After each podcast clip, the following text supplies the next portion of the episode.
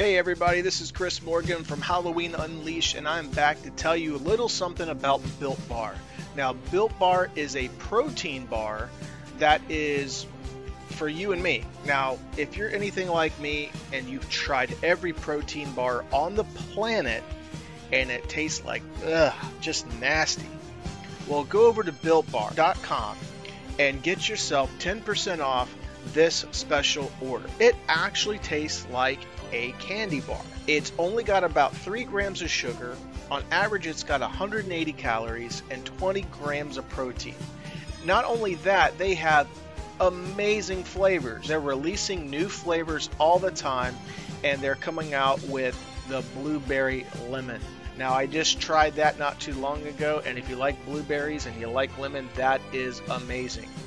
It, it is 100% real chocolate, 100% real fruit, and if you're like me and have gluten allergies, guess what? It's gluten free. Get yourself 10% off your order of $20 or more by heading over to builtbar.com. You will you will thank me later. All right, everybody, we are back talking about your ball sack. That's right. We are talking about your ball sack. And do you want to always stay in place, be independent, and have roomy space and stay dry with no rubbing? Well, then you need to look into Separatec. Separatec, that's S E P A R A T E C dot com. Separatec.com. Now, what is Separatec? Separatec is underwear that are designed with patent dual pouch technology. What that means is you're going to keep your balls and your love in place. Pretty much when you wear general underwear, you're getting you're constantly adjusting the boys. You're nested in constraint and you get sticky and itchy. How many times have you been in traffic and you haven't been able to reach down there and adjust the boys when they have slid down into the nether regions? Well, there's no more of that. No, no more risk of getting into a car accident trying to adjust your nuts. Now you can get Separatec dual pouch technology. It's patented, and they're giving 10% off for Father's Day. If you go to separatec.com and enter in your email address, they will instantly give you 10% off to try it. And if you don't like it, you can return it with no questions asked the way I always look at Separatec is it's a glove for your love. So go ahead, go to separatec.com and get that glove for your love. Welcome to the Halloween Unleashed podcast. And now, here are your hosts for the week. Hello, ladies and gentlemen. My name is Chris Morgan, and welcome to Halloween Unleashed. This week we get into part two with Sandy Johnson, and this week we talk about her time on John Carpenter's classic Halloween. Um, and then she's also going to answer all the audience questions that was submitted back in April through uh, our various social media channels on Instagram and on Facebook. So um, we have that in store for you today do not forget, June 28th is the live Halloween Unleashed episode with Marianne Hagan coming back to the show to talk with each and every single one of you live. So uh, that is going to be extremely exciting. Um, this week, I don't have Aaron here for us to break down this episode, and uh, that is my bad. Um, every six months or so, I have an evaluation to go over with um, my son's therapists, and we do that when um, he's not around. So the only time to do that is when they go down for sleep. So therefore, um, tonight, his mom and I are going to be talking to um, his therapists and um, there just wasn't enough time to get this camaraderie back on the docket for us to work together to get an episode out by Friday as promised. So, with that being said, you're going to get uh, Sandy for about the next hour, um, all to yourself. And um, got a lot of feedback from last week's episode that it was interesting that um, you know, to hear about her early upbringings and her early career work. And there's some things in there that people just didn't know, which was awesome.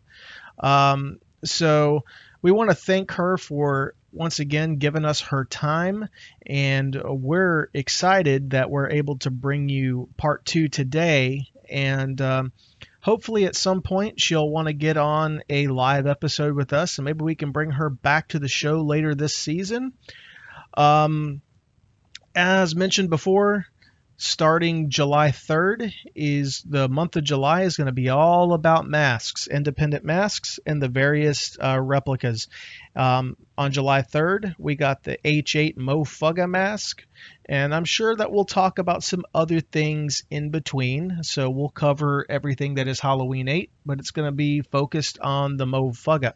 So, um, then on July 10th, we're going to cover the 7 mask. Um, oh, I'm sorry. On July 10th, we're going to cover the JTK mask. And then um, on July 17th, it will be the 7H2O mask. So, uh, big, big month of July, and uh, couldn't be more excited for it.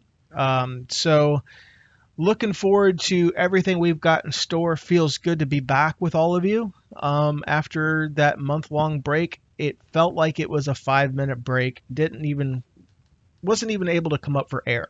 So, uh, but it still feels good to be back, getting some new content out there. Uh, a lot of the PMs, direct messages, whatever you want to call them, that I've gotten has um, been all positive, saying, you know, it feels good to have the show back. It's good to have new content. So um, there's a lot out there that do love getting their weekly episodic Halloween Unleash leashed content. Um, working on a few new shirt ideas for all of you that have been requested. Um, trying to work more direct with Greg Rawls of uh, Just Right Printing, and you know, in order for him to um, make it cost effective for me, for you, for him, etc., because um, everybody's got to win. Um, there's a 12 shirt minimum order. So um, when we come up with a new design, we're going to try and get get it through his company because not only are you guys going to get a better deal, I'm going to get a better deal, and he's going to get a better deal. So we're trying to help everybody out here and uh, cutting out the inflated um, uh, prices elsewhere because there's a, a hundred different t-shirt companies I can go through I've been using TeePublic. It's fine. It's it's easy, simple, um, and it's it's great. But at the same time, if I can help shave a few dollars off for you guys, why wouldn't I do that? Because at the end of the day, it's about you and about what you want and about the designs that you want. So um, we'd have a design in progress with the uh, Attitude Era uh, TGI UF logo. Um, it's in the old WWF Scratch um, Attitude Era uh, font style. Uh, we got that on the docket with Greg, and we're just waiting for the for the minimum order. Um, if not, it will be tossed up on TeePublic, and you guys can go over there and grab what you want. But um, we're gonna give that some time. But if you if you want one of those, shoot me a direct message, and uh, I will add it to the list. But um, I think that's going to do it for me this week. Um, we're going to try and get um, some Halloween kills type content out in the next week or two as well. So, a lot coming up here. And uh, Aaron and I are looking forward to hooking back up next week to record some more content for you. But uh, enjoy Sandy Johnson, and we will talk to everyone live on June 28th. Take care, everyone. Right. So Blumhouse required my permission before they could use that footage. And they were just about finished with production. And uh, of course, two weeks before that, I hadn't been found yet. So they had pretty much given up on being able to use that. And then whenever Rick found me and he, he called and told them that he had found me, well, then they wanted to get a hold of me because they really wanted to use that footage in the graveyard as a flashback. So that's how it came about. Is yes, they did. They did have to get my permission to use it. Uh, did you? Uh, and and this is a joke. I mean, I'm you know this is the first time you and I have spoken by phone, but I I do have a very dry sense of humor. But I was just gonna throw out, and I and then I realized, well, she doesn't know me, so uh, she's not gonna get this joke. But I was gonna say, well, you know, if you want to use a flashback scene, the only way I agree to that is you find a way to throw me in the film. Other than that, but it's a joke. But yeah, I yeah, I wish they had thrown me in the film. um, so uh, moving back here, you, when did you um, when did you start getting into the convention circuit? Was it the 25 Years of Terror uh, convention that you jumped in for the first time, or did you do any appearances before then around Halloween? Um, my first convention was at the uh, Halloween 40 in Pasadena. Okay, so that uh, the 40th one was your first one. Yes. Okay. It, in fact, I was in Pasadena twice in in a week because I went there also for the premiere of Halloween 2018. So that was a busy week. For sure, for sure. Um, now, because you were a little bit hard to find you know, obviously to get your permission was was that the reason that you weren't a guest at the 25 and the 30 and the 35 years of terror? Was that was that why, or they just couldn't get uh, locate you? Right. Nobody knew where I was, and I didn't know anybody was looking to find me, so we weren't uh, crossing paths. Gotcha. Well, I know that there's a lot of fans that had taken a lot of pictures with you that weekend that posted them. I follow a lot of them, and I know a lot of people were really excited that you were that you were there. And you've done some Monster Mania ones, correct? Is is that correct? Yes, I've done some Monster Mania and Days of the Dead and uh, Texas Frightmare, and then I have some others coming up. I have the uh, Chicago Flashback Weekend and Horror Hound in Indianapolis and uh, For the Love of Horror in the UK. Very nice. So it seems like that you're off to the races when it comes to the convention cir- circuit. Like I said earlier, kissing babies, shaking hands. I mean, uh, right now we're practicing social distancing, so probably not. But um, you know, I'm looking at through here that you were you have three credits as well. Um, obviously, one of them we just talked about, which was the 2018 Halloween. But you were also in the American Nightmare, where you played yourself. Uh, what was that about, and what did you do as yourself? I, I have not seen that, so. I believe that one is is uh, they're just like I can't think what you call that when they they just they just go through and they have excerpts from a lot of different movies of the same genre. Okay. I think that's all it was. Yeah. Gotcha. Okay. I and haven't then, actually seen that one. I'm gonna I'm I'm putting that on my list to check out because I want to know more about it, and then I'll shoot you a message and let you know. Okay. the the next one um, I'm seeing uh, Saucy's uh, Saucy Seventies Volume Two. What uh, do you know anything about that? I do not. All right, moving on. Uh, so. I do know that Terror in the Aisles. I know about Terror in the Aisles. yeah, it, yeah. Um, so you were also like you got a thanks and Myers Rise of the Boogeyman. It was a short. Um, did you do anything with that, or is that just something that like it was a fan film and someone gave you a, a thank you? Do you do you know anything about that? Uh, just a thank you. I think most of the there are several of the fan films out there, some very good ones, really.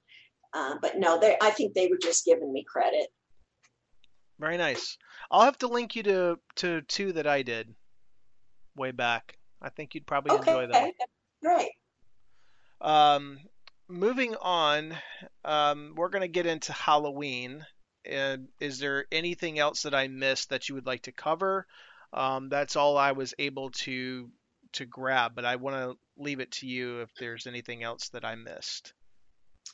Uh, I can't really think of anything other than I'm I've started taking acting lessons again, and so hopefully I will have more opportunities to make additional films. All right. Um, so we're back here now. We're going to dive in deep. This is uh, Sandy Johnson eh, who played Judith Myers in Halloween, and now this portion of it, we got to know the lady that became Michael's older sister and John Carpenter's classic Halloween.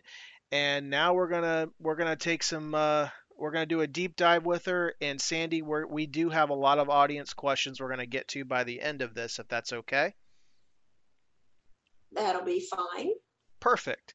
So tell us a little bit how you got involved in the casting of Halloween because people got to understand that that especially the younger generation that is listening to my show that they think everything is done by email and done by FaceTime like you and I are doing or done electronically they don't understand that back in the day there was there was a process to get cast or even get a chance for auditioning.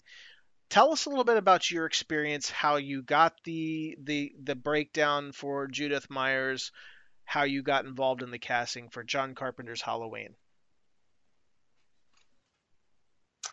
I received a call from the Playboy agency that said that they were uh, they were auditioning for uh, young women um, and that it was a horror film and that they wanted they would like me to um, to audition so i was uh, i was taken to a house they were actually auditioning at a house that was in the neighborhood where they were filming and i was taken into a room with several people i don't really remember who they are but i'm assuming that it was uh, probably Debra Hill and John Carpenter and other people. It was a long time ago.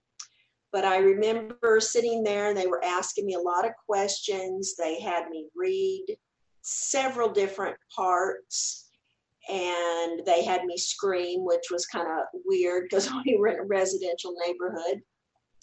So I, I did the I did the readings and the interview, and they said, "Okay, well, thank you very much. We'll be in touch." and I thanked them and left. And I think it was probably the next day the agency called me and said that I had been cast as Judith. Wow. Now, do you um and if you said this, I'm I'm sorry. I it just it cut out just a little bit. But did uh, did you mention who call you called you? Was it your agency or was it somebody from the production that called you? it was the Playboy agency. I was listed with the Playboy modeling and acting agency. Gotcha. So, um, just to make sure that the audience understands, um, when you're in the business, you really don't have any communication with the actual production. It all goes through your agency or who you're represented by, and then they do kind of like the middleman work, and then you you get involved when they need you to get involved, correct? That's correct. I really had nothing to do with any of it. That I just went down, I interviewed, you know, they said, thank you very much. And then the, I'm sure the call goes back to my agent and the details are worked out. And then my agent contacts me and the agent handles everything after that, tells me where to be and when and what to take with me and all of those things. So my next contact with the production company or would be when I'm actually brought into the set. Great. Um, now, when you audition there, who was who was present? And anybody that we would know, or is it just like somebody that was involved that maybe doesn't get a whole lot of notoriety in the series? Um, again, you know, I don't really remember. I just remember that there were several people sitting across from me at the table, and I'm like I said, I assume it was Debra Hill and, Gotcha. and John Okay. Carpenter, and um, yeah, I'm not I'm not sure who else wa- who was there. Um, did you did you know that this was going to be for a a film about Halloween? I mean, like, tell us a little bit about what information they actually gave you. They they didn't give me a whole lot of information. They just said that it was it was a um, it was a horror movie and that there was a uh, a person in a mask that was killing all of the babysitters in the neighborhood and uh, that's yeah i think that's about all they told me That's all you needed to hear, right? You were in. it's all i that's all i needed Gotcha. Um, you know, I'm probably jumping ahead a little bit because we're we're talking pre before you got into the shooting of it. But what's it like knowing all these years later? I mean, obviously at that time, I'm just trying to paint a picture for everybody listening. Is when you get cast in something like that, it's the first of its kind. I I mean, obviously there's been it's still going on with sequels to this day, but at that time that was the original. How does it feel going on, what were you, 42 years later, where you're looking back and saying, my goodness, I've been part of this franchise since its inception, and you were the first kill on screen? I mean, that's pretty mon- monumental. But I can't even speak. Uh, that's pretty monumental um, when you really peel back the layers of the onion there and look at it from a from a different perspective. I mean, just think about that. How does that make you feel knowing 42 years later that you were the first kill in Halloween? Well, I must admit, it's pretty amazing. I wish that I had been more cognizant at the time that that was a possibility. I, I probably would have taken a lot more behind the scene pictures and uh, maybe taken a few mementos. Uh, unfortunately, I didn't do any of those things. But now looking back, I think it, I feel extremely lucky that I was selected for the role and that I that I got to work with John Carpenter and uh, it was just um, it was an amazing opportunity. And, and now that it's become such an iconic film and to be a part of that it's just it's truly awesome. And i feel very blessed. Well, absolutely. That's um, you know, us as fans getting to obviously get getting to meet you and getting to I mean, you probably get a lot of these same questions a lot, but you know, getting to get down to the business side and, and what led you to that is probably a lot of really cool stuff that fans haven't gotten from you. And that's why I like to do these deep dives with people that were involved because you're not getting asked the same questions over and over that you probably answered a million times. Um, so when when you get that call, how soon from the time you were told that you were cast, did you know what the part was that you walked on the set? How much time did you have, and did you meet with anybody for any rehearsals, or did you meet with your co coworkers or anything? i think it, it was probably not more than a week before um, we shot that and i do not think i met any place other than the myers house i'm pretty sure i went straight there Right on. Uh, getting to that part, I mean, like, um, I mean, obviously, I'm, I'm, I'm gonna ask it. I mean, you can divulge as much as you want. Um, all this is editable. I can take stuff out that you don't want in there. It's totally fine. Um, that had to be a little daunting, knowing that okay, well, this is gonna be the opening few minutes of the film, and basically you're gonna die with your top off. How was that? How was that presented to you? I can't imagine it, it, it wasn't handled with as much tact probably as it would be today. Right. Well, I was a nude model and I had done many uh, nude shoots, some of which were out in the open, like on the beach, as well as in studios and things. So I wasn't terribly concerned about that. I'm assuming that's why they went to the Playboy agency looking Gotcha. because they needed someone who would be okay with that. So I wasn't um, terribly worried about it. Right on. Um, thank you for answering that. Um, I was You're trying to. I was trying to ask it in a way that was respectful. so if I seemed like I was a little nervous a- a- asking it, it's just like you know. I mean, this is the first time you and I have ever talked, so I didn't want you to think, well, man, who's this creep asking me this question? So, but Now, that- Uh, that's a legitimate question. okay, good, good. Um, so did you get a chance to to to meet the infamous M- Moustapha Akkad, and if so, what what was he like? I don't think I did get to meet him.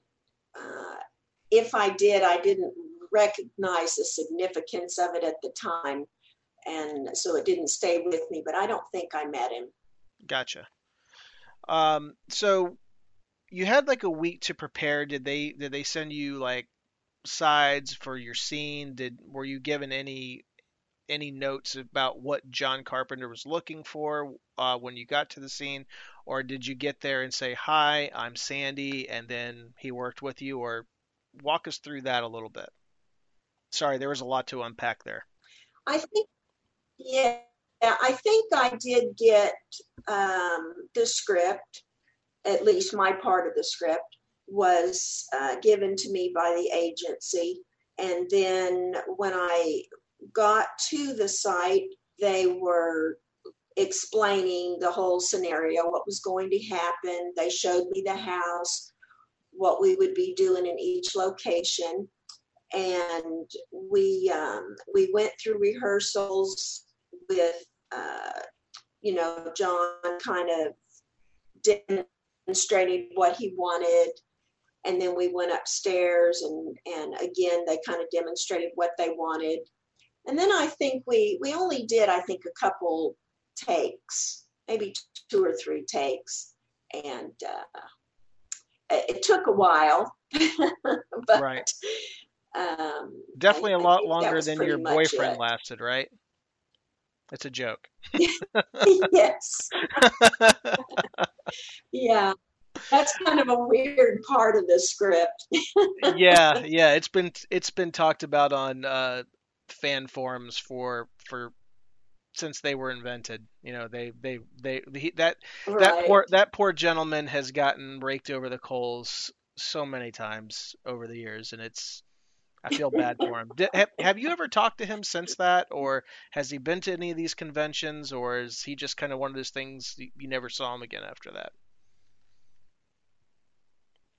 I did. I actually met uh, David Kyle at H40. He was at the table next to me, Nice. and he doesn't actually enjoy doing cons, but he I can bet he come wouldn't. to that one because he said he wanted. Yeah, he said he wanted to see me again, so uh, that's why he was there, and it was actually really nice meeting him. Right on. Um, so did um, David Kyle? You mentioned his name. My my mind was drawing a blank. Um, did did you get to uh, talk with him about the scene and walk through the scene at all before it was shot, or is it just kind of like, hey, let's let's meet meet on set and just kind of go from there? I think we just met on the set. Okay. Um, I'm, I'm sure that we probably talked through it on the set for a little while before we actually started doing actual rehearsals. Right on. Um, now, Dean Cundey, the director of photography of the film, um, was very famous for shooting day for night a lot of times, where he'd block off certain windows and shoot certain things that's during the day and make it appear as it's nighttime. Was yours was yours a full night shoot? How, if so, again, this is a lot to unpack. If so, how many nights uh, was it on, of shooting that scene? I was just there for one day, and I think it was nighttime that we were shooting. We we might have done some of the rehearsals and things during the day, but it seemed like it was at night that we actually did the shoot. Right on, right on. Um, now, for those that don't know, I mean, I I know how call sheets work, but some people that are listening to this may not. Now, do do they give you a block of time like, hey, we need you here by X time during the day so that we can do re- re- rehearsals and all that stuff, and then from this time to this time we're going to be shooting the scene, and then after that you're cut, or you know, walk us through that a little bit. Well, it was a very low budget film, so it didn't have some of the um, official things that you might find in, in some of the bigger films. Sure. But they did have me there for the whole day. I don't know that they really blocked it out, telling me when things would take place because I'm not always sure they knew when things were going to take place. Oh, for sure. The set yeah. was pretty chaotic they were trying to get the house fixed up to make it um, look new like it was for my scene because it was very dilapidated when they were doing the actual filming of the rest of the movie and then they did my scene last and so they fixed up the house for that so they were still kind of fixing up things and getting it all ready even that day very interesting. These are all the things that you don't know when watching it. Um, it, it, it's just like this is why I love these type of uh, deep dives. Is again, you got you get to peel back the curtain a little bit and and look behind the curtain from people that were actually there, which I always love. Um, now, was there any uh, like what was John Carpenter like to work with? I know you probably get that question a lot, but um, I just want to ask that, you know, because I always hear that he's very detailed and but he can come off as kind of gruff. I've I've heard and from other people, not so much. So, what was your experience like? He was very serious, and uh, he he did he was very specific in saying kind of what he wanted, wanted it to be playful downstairs and just kind of a teasing thing and fun. And then, of course, upstairs, he wanted it to be more of a kind of a shocking uh, surprise uh, kind of event. Um, I, I, I didn't find him gruff. I found him more serious and uh, concentrating on what was going on more than gruff, really. Sure, sure. Um, I mean, obviously you were you were on set with with with David um, that you worked with, but is there anybody like on the crew side of things that you bonded with um, while while you were there? And if so, do you have any fun stories from that? Um, the only person I really remember having just an unusual amount of interaction with actually was Jamie Lee because she was helping clean me off with with the blood pellets because oh, the person who was doing it was rather rough. And so she was actually helping me do that in a more gentle fashion, making sure we got it all off between the takes. So that was the only thing I really remember from it that kind of stood out for me. That's awesome. So, uh, did did you get to spend a lot of time with her and or form some sort of a like girl bond behind the scenes, or was it just kind of like she she kind of was was kind of there to help out? Um, of course, everybody was trying to help out, you know, because it was a small budget and they didn't have a lot of extra people to do a lot of the jobs. So everybody was doing stuff to help. Um, but I would say just the bonding from having someone wipe you down when you're naked, maybe that's a bit oh. of a bond. but uh, it always it always works for me. But other than that, probably, yeah.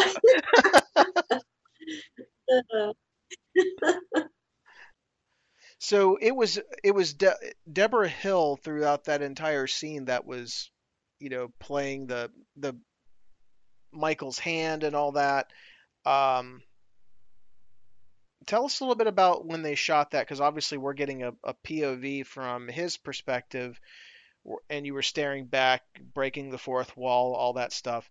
Uh, was was Debra standing right off the side of the camera and um, walk us through how they kind of blocked that out uh, when they were going to come upstairs and all that. Right. We um, when we got up the stairs, or when they got up the stairs, I was obviously already there.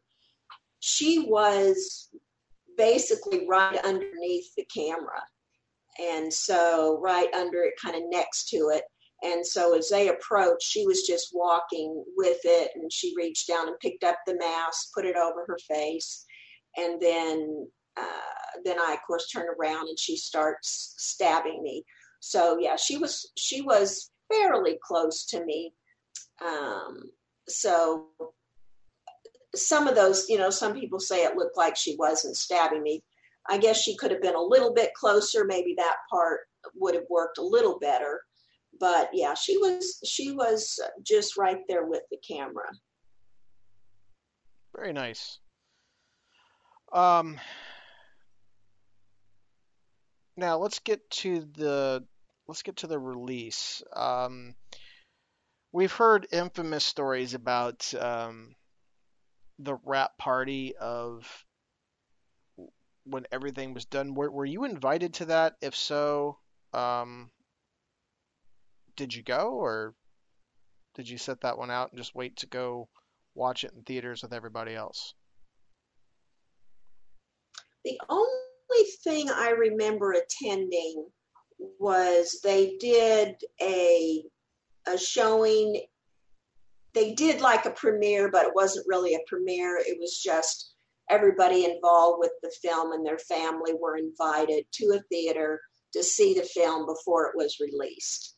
Uh, and then it was like released the next day or something. So I did go to that, but okay. I can't remember if there was another party or not actually. Gotcha. Okay. Um, are you ready to take some audience questions? Sure. Perfect. Um, now, I I compiled questions and comments and everything from my Instagram, from Facebook, and we're gonna we're gonna answer the Instagram one first, and then we're gonna go into the Facebook ones if that's fine. Okay. Uh, this is just this is not a question. This is just a comment. Um, her real name is Aubrey, but uh, her her handle on Instagram is Moody Blues Baby 67. She says, "Oh my God, I love her so much. She's really sweet with a heart." Aw. So. Thank you. I find that uh, that would be me talking about many of the fans. They are super sweet and definitely have heart. Well, uh, Brandon Small, he also kind of uh, says kind of the same thing, but he says she's awesome. Hung out with her in California. I guess he's talking about the Halloween 40th uh, convention, so that's he's throwing you a little love there. Um, nice. We kind of touched on this a little bit earlier, but you know, it would be irresponsible of me as a host not to throw this person's question in. Um, I'm going to try to pronounce this correctly because again, these are all Instagram handles, and I I may butcher them, so I'm sorry. Uh, but this guy, this guy or person's name is Jew Bacons, and has three questions. Number one, did she ever expect the film to become as impactful as it has? No, I never did. In fact, I had no idea until a couple of years ago when my current agent got a hold of me that Halloween had become a big film. I, I did not know. Right on. This next question that it comes from the same person. It's kind of like a repeat of what the first one was, so I'm, I'm going to skip it. Um, number three that he asked or she uh, was, "How has the film changed your life?"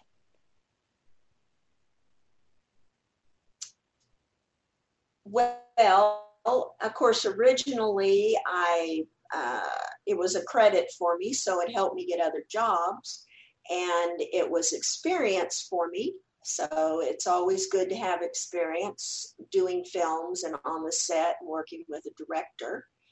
For current time, it has made a huge impact in my life because now I'm getting invited to places all over the country and now even the world, and I'm getting to visit with hundreds of just awesome horror fans that I, I didn't even know there was such a thing as uh, conventions like this. So that has definitely changed my life and it's been a ton of fun.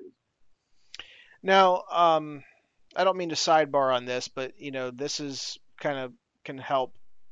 I can kind of understand where you're coming from there in a much smaller degree. Uh, but I back when I was doing masks full time, I would go to conventions and set up a booth and all that stuff, and I would meet people from the fr- like fans of the of the masks from the fan from the franchise that would come by and I'd sit there and I'd talk with them for for hours and etc. And I and I remember after I did the first one, it was like a high that I had never experienced before. And you being an actress was the first kill of the first film that so many people have gravitated to you and now are excited to meet you. I don't want to put words in your mouth. I want you to answer this your own way. What ha- you know, like I just described, it was a high for me would you would it be fair to say that it was the same for you? And if so describe that describe that feeling that i can't. Okay. Well my first experience with it was of course at age 40 I, I had seen some facebook posts and stuff that had actually been on my agent's uh, page. So i got a little bit of a taste that people were interested in meeting me but when I got to age 40 and they opened the doors, and instantly I had a line so far I couldn't even see the end of it. And I, I just went, oh my gosh, this is craziness. And then when the people started to come up to me, I mean, they were hugging me, they were so excited to see me. They told me they loved me they just, I mean, they were just pouring all this love onto me. And it was just, it was incredible. Yes, it was, it was an amazing high. And I, I don't know that I've ever had so much fun. And whenever it was over, I just said to my agent, I wanted, I want to do a lot of those. that was really fun. Yep. And so going into it, I had no idea what to expect, and coming coming out from it, I was totally addicted, and uh, I couldn't even get enough there. So I, like I said, I had to go ahead and do the social media so I could continue to interact with them and and feel that love go back and forth between us. Well, absolutely, and um, you know, I'm glad that we're able to share with the audience um, what that's like. And uh, do you have any pe- people always want to know? Do you have? I mean, obviously we're we're in unprecedented times right now, but when the convention circuit gets rolling again, hopefully sooner rather than later, do you have anything potentially lined up where people can come meet you uh, when the convention circuit gets going again? So so which conventions am I booked for? Is that your question? Yeah, you know, do you have anything that when the convention circuit gets rolling again, do you have anything lined up that you're going to be doing? Right. I have um, the Chicago Flashback Weekend, and uh, let's see what the date of that is.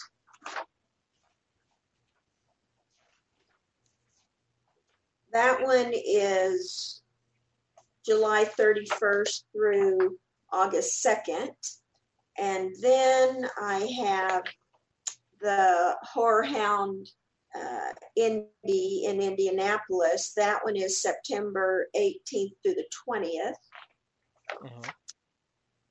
Then in October, I have the one in UK for the love of horror, which is October 17th and 18th.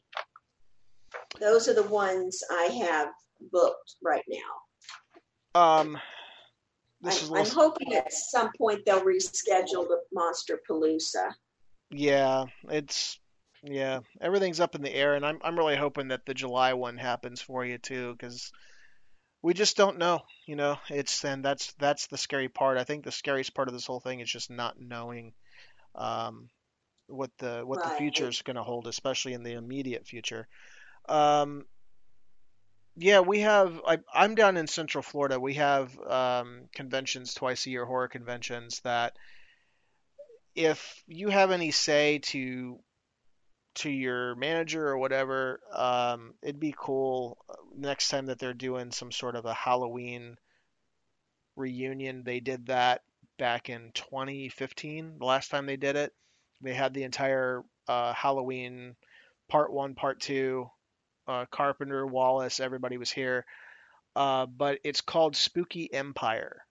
And if you ever have an opportunity to be part of that, um, there's a lot of Halloween fans down here that would love to say hey. And uh, I know I would like to buy you and your husband a drink or, or, or something and, and definitely be able to meet up with you. Thank you. Yes, I would love to come there. Um, hopefully, I will be invited at some point.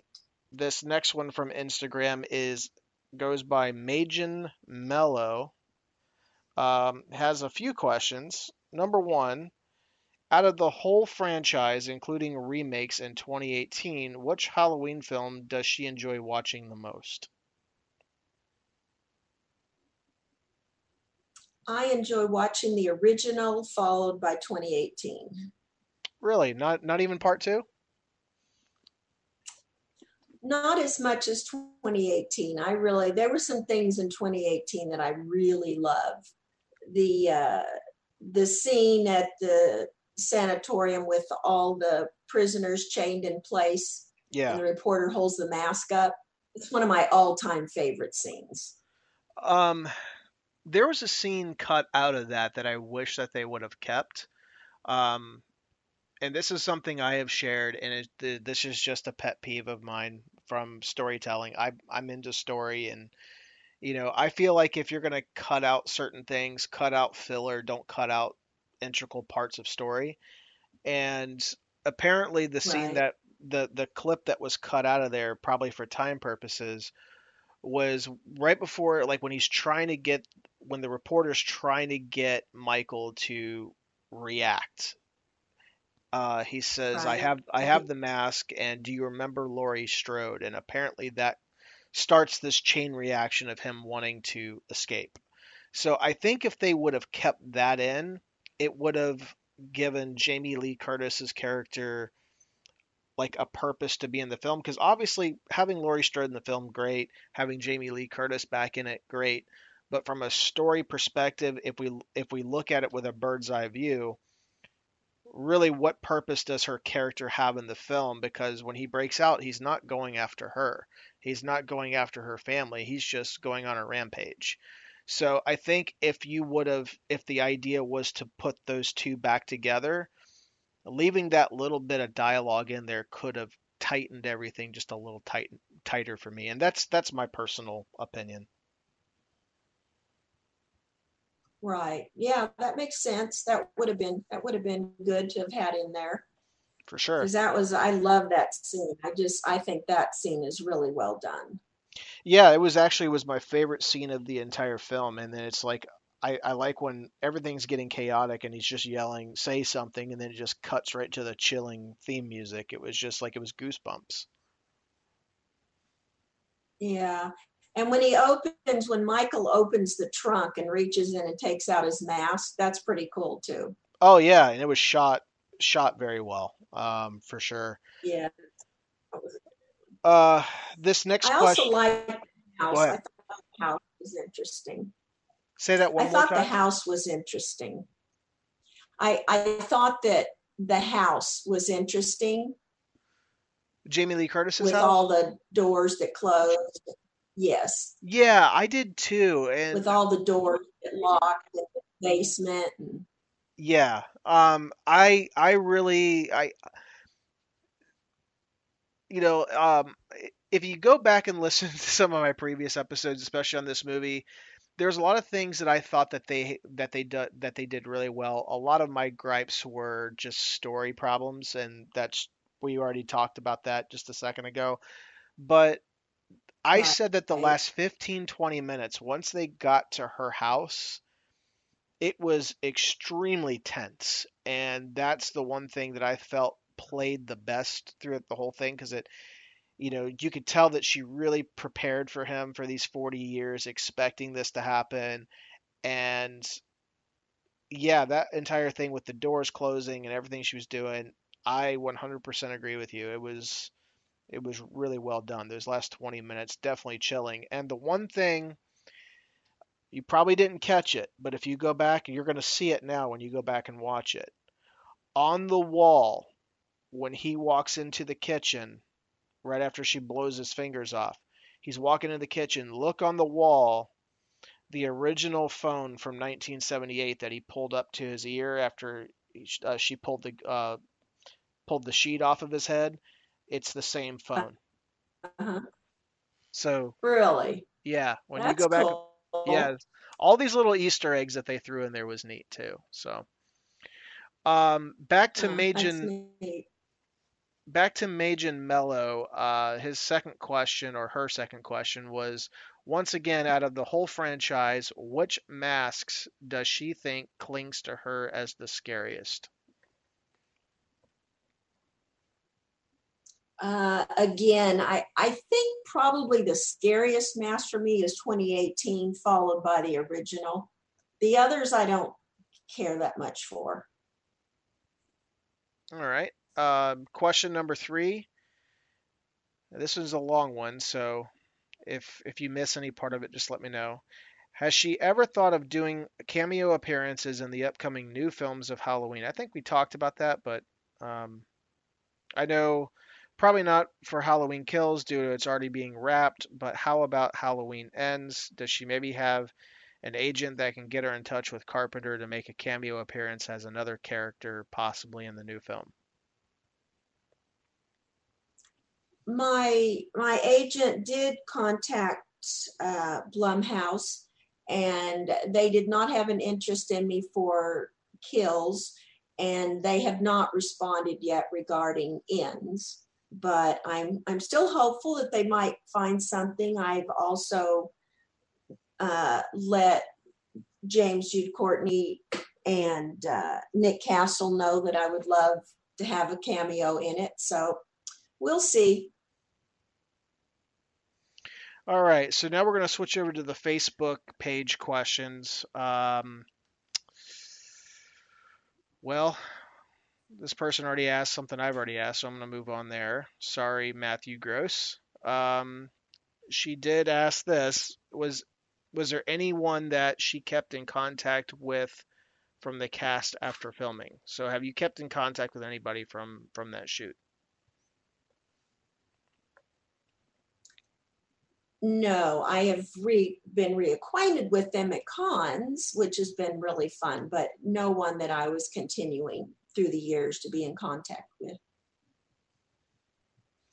Eric Hofer wants to know how did it feel when they made Jamie Lee Curtis Michael's sister in Halloween 2 is what he's talking about. And how did it feel when you became the only sister again in 2018? I didn't like the storyline where she was his sister. I just thought that was weird. Uh, so, no, I didn't like that. And I was very happy when it went back to the original format. Right on. Uh, we did cover this a little bit, but you know, I'm going to let you answer him directly. Chad Morphus wants to know how does it feel to be the first kill in the franchise And if you could have been in another one of the sequels, which one would would you have been in? It feels wonderful to have been his first kill. and so I feel very honored. And uh, probably 2018, I if I were younger, I would have loved to have played the granddaughter. I like her role. Right on. Uh, Damien Mortar wants to know, as we all know, Debra Hill played the young Shape in the first kill with Sandy. Sandy's character is actually the very first person to name the killer because you yell Michael. Was it actually Sandy's voice or was it dubbed by someone else? If it was dubbed, whose voice was it? And thank you.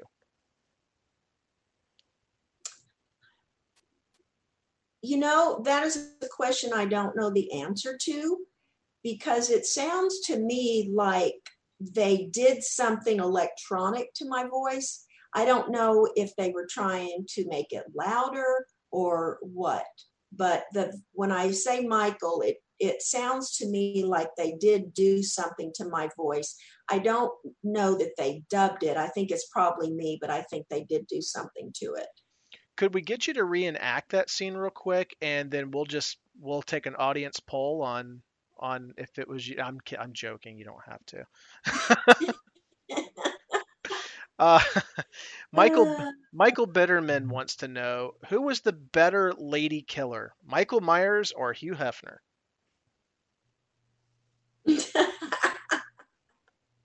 that's funny. uh, well, you know that's a good one. Uh, I'd say they both probably killed a lot of ladies. Yeah, and but, and, uh, and and and very different ways. I suppose. Yes, yes. Hugh, Hugh Hefner was was a nice man. oh boy, uh, our our audience and having fun. Uh, Daniel Parker wants to know how many takes were made of your death scene as it as it was part of a very long shot with one or two cuts. Was it super tedious? I believe there were two. Okay. And was it super tedious? He wants to know. Yes, it was because there was a lot of stuff in the house. The the rooms were small, so they were trying to make sure that they didn't get things within view of the camera that they didn't want there, reflections or equipment. And they we had to all get up those little stairs and around the corner and into the room. And so yeah it was a tedious it was tedious shot. And to get you know Debra in place and keep the camera moving and all of that stuff. So yes i believe it was two and yes they were indeed tedious right on um, rodney parm wants to know did you get to stay on the set during the filming process. I, I think we did cover this, but were if you wanted to come back, could you have you know watched what was going on, or were you just kind of like done?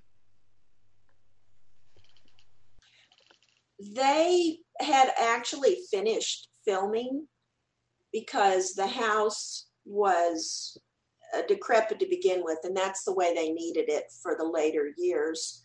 So my scene was filmed right at the end. So there really wasn't, uh, I don't think there was really anything else for me to go see. Very good. Very good. Um, now we've already we've already um, answered this, but I'm going to ask this question and then I'm going to put a new spin on it. So just uh, bear with me. I'm going to ask this question. Adam Griffin asks, "What's your favorite Halloween sequel of the franchise? We just answered Halloween 2018, but if there was no Halloween 2018, what would be Sandy Johnson's favorite sequel if there were no 2018? Well, then it would have to be two. Okay. Um, Chris Morgan from Orlando wants to know, what did you think of um, the portrayal of Judith Myers in the Rob Zombie remake? I actually did not see any of the Rob zombies because I don't like a lot of gore. Amen to that. Um, I'm the same way. but uh, no, uh, I will say that Hannah Hall did a did a decent job. It's just the over the top stuff that I mean that comes with a Rob Zombie film is, and this is just me. It did her no favors. I'll just say that. Um, that's as nice as I can be. I, I'm not a fan of his work, and there's probably a lot of people listening to this that love his work, and I'm not taking anything away from that. It's just for my personal taste, it's not my cup of tea. Um, but he does have a very acquired taste to his films. Uh, you either love him or you hate him, and I'm I'm I'm on the hate him side. so um, okay, um, anything that you want to add for the fans listening? Because uh, there's a lot of people that are going to be tuning into this, and do you have anything that you want to throw out their way? I just like to tell them that I am so happy that I got reconnected with all of them and that I, I love that they follow my Facebook and Instagram and I just that they come to see me at conventions. I appreciate them all so much and um, they have changed my life and I appreciate that. Well, we appreciate you and I definitely appreciate you taking an hour an hour and a half of your time out to sit down and chat with me. Uh, you owed me nothing, and you did it graciously, and uh, we that's one of the reasons we all love you for it. So, uh, thank you for doing what you do, and thank you for being a guest here. Well, you're so welcome. Thank you so much. Thanks for listening to Halloween Unleashed. Be sure to download, rate, and subscribe anywhere you download your podcasts from Apple, Google Play, Spotify, iHeartRadio, and then join our social media channels at our official Facebook page at facebook.com slash groups slash Halloween Unleashed, on Instagram at Halloween Unleashed, and on Twitter at HWeen Unleashed. Be sure to share our episodes in your horror groups on your timeline and on Instagram. We'll be back next week with an all new episode of Halloween Unleashed.